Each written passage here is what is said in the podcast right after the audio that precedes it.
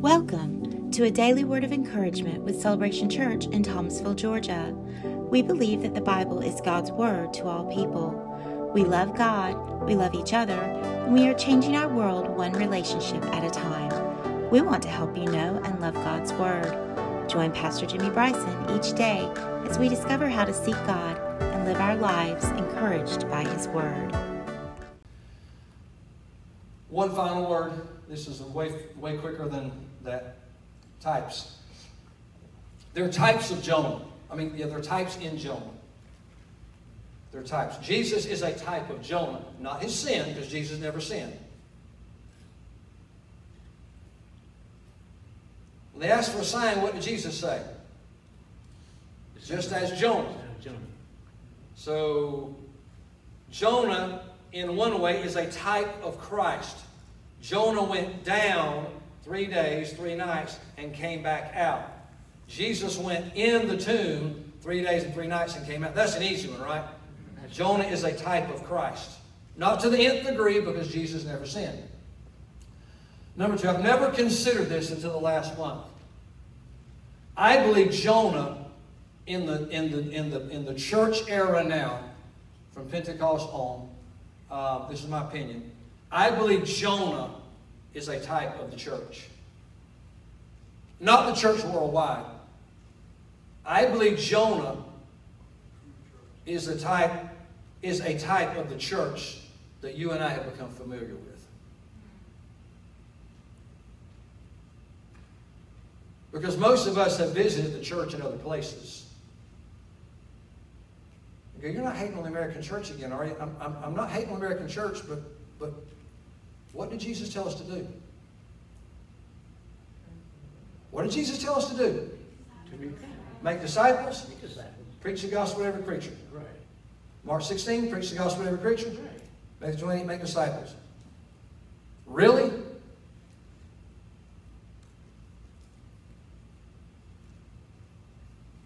Is the church doing that?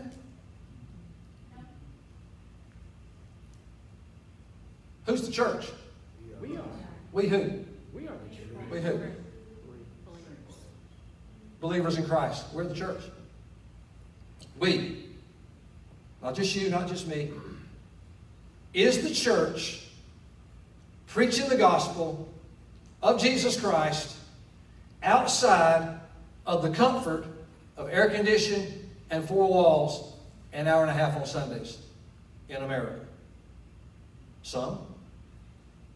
Is the church making disciples of the Lord Jesus Christ by and large outside the four walls and comfort of a church service on Sunday by and large? Jesus said, Preach the gospel to every creature. We're doing a lot of good stuff. Nothing wrong with good stuff, right?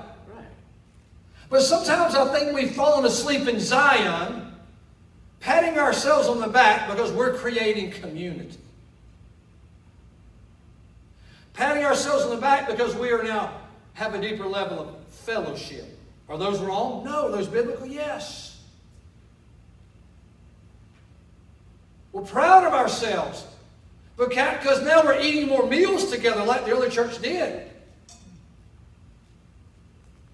But are we preaching the gospel?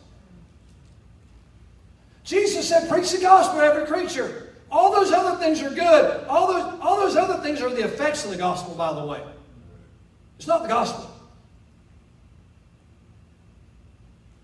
I believe the church is a type of Jonah. The church. The Word of God is clear on multiple issues. Multiple issues. The Word of God is clear on how we should think, how we should live our lives. Paul said, Come out and be separate. That means to draw some boundaries. How many in the church today have actually have, have boundaries in their lives? Jesus said, You're in the world, but you're not of the I mean, you're, yeah, you're in the world, but you're not of the world, but we look like the world. You do understand there should be a difference between the church and the world. Right. I'm not talking about hyper legalism or anything, but like somebody should be around us for five minutes and realize that they're not the world. I mean, Scripture's like full of truth for the church.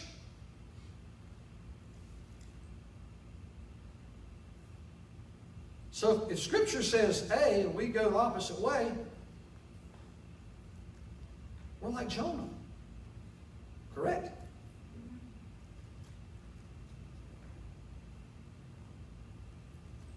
It was a day when the church made a priority of gathering together on the Lord's Day.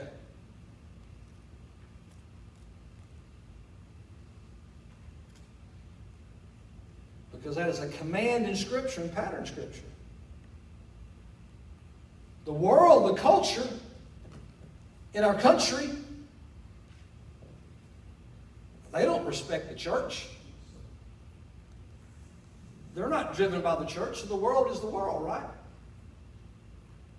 So now for the church, we're commanded to come together. If, if, if, if there's not a baseball game, if there's not a softball game, if there's not a swim meet, if there's not a volleyball game, if I'm not going, I mean, I'm getting in there. If there's not a jet skiing at the river, if it's not, what have I missed? What have I missed, ma'am? Basketball. Basketball game. If there's not a golf match, Ice hockey. what am I? We bind that in Jesus' name. We send that back up north. Dance. If, watch. this, follow me. Dance recital. Um, you ready? Vicky's birthday, Jimmy's birthday, Tara's birthday, Clint's birthday, all the grandchildren's birthday, Kevin's birthday, Lindsay's birthday, another grandchildren's birthday, and then you got you got you see what I'm saying? Then we'll go.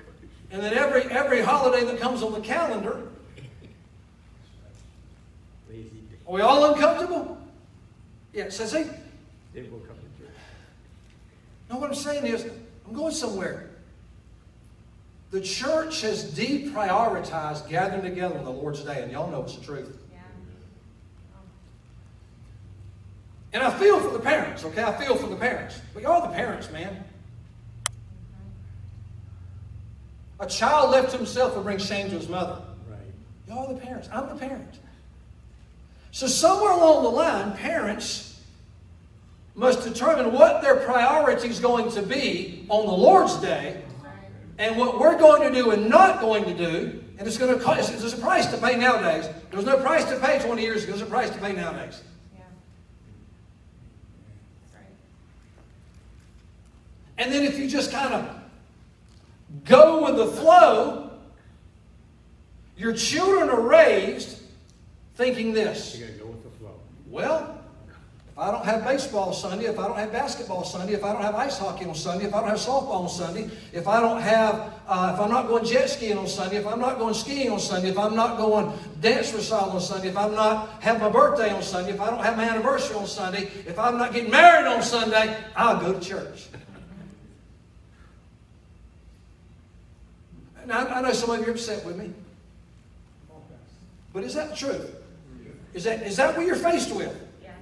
So I'm just saying, I would encourage, take a pause button, because a, a lot of, maybe not your family, a lot of Christian kids growing up in the church in America, that's their concept Uh-huh. of Sunday. If we don't have anything else going on, we're going to be at church those other six Sundays out here. I believe Jonah's a type of the church. I believe that Jonah's a type of you and a type of me. I think Jonah's all up in me. And I think Jonah might be all up in some of y'all.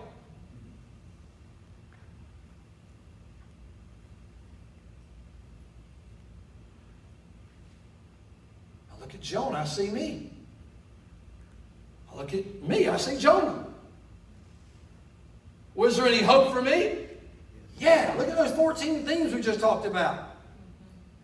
When I'm walking in disobedience, God loves me too much to let me stay on the ship going down for the last time. He'll prepare fish. He'll come after me. He'll give me another chance. Now, don't trample on the grace of God. He'll give you more than a second chance. Because God has a purpose and a destiny for us. Brandy mentioned, I think, I prayed or something a little bit earlier. Christian or somebody was quoting from Philippians chapter 1. God's begun a good work in us. He's going to finish. And we pray that He'll complete it unto the end. That's Jonah. God began a good work in Jonah. Watch this. Jonah's tracking with the Lord. Jonah gets cattywampus. And God didn't just leave him to himself. God rescued Jonah from Jonah. Some um, throwing batting practice the other days to some girls playing softball.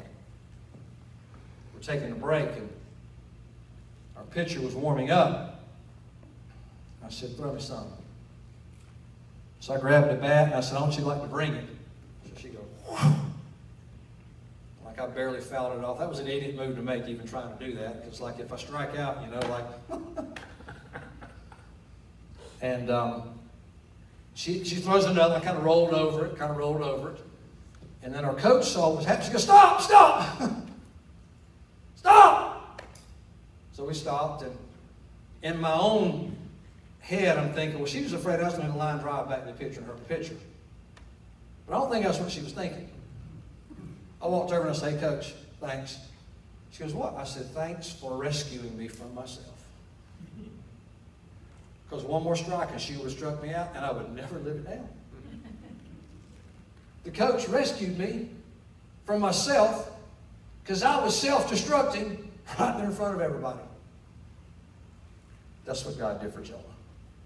God rescued Jonah from himself. Amen? Amen. You ever need to be rescued from yourself? Why, we all do, I think. We all do from time to time. All right. Father, we love you today. We bless you. Thank you that, like, if you can identify with Jonah, just go, yep. Yep, yep, yep, yep. Lord, most of us identify with Jonah. Thank you, care too much about us to leave us in a ship or leaving, leave us in a belly of a fish. Thank you that you're about perfecting us. And so I pray for every person here that you will complete the good work you've begun in us. Finish that work to your honor and your glory. I pray, Lord, as to now and as days go by and weeks go by, I'll just keep your heads bowed just for a minute. Like, I, don't know who. There, there are some folks here that, like, you're going, oh my gosh, like, out of all Sundays, Jonah. But you, I mean, you really identify. I mean, I mean, this particular time in your life, okay? So this message is not condemning you. It's not judging you. It's saying that all of us are here for a reason, and maybe we recognize that God's pursuing us. So just stop running. Just start running. What I do then? Just listen to what the Lord says. And that's what I pray for us, Lord. Thank you for providing a fish. As you perfect us, I thank you you'll spit us out on dry ground. And we'll come out of that fish being the men and women you called us to be. In Jesus' name, amen.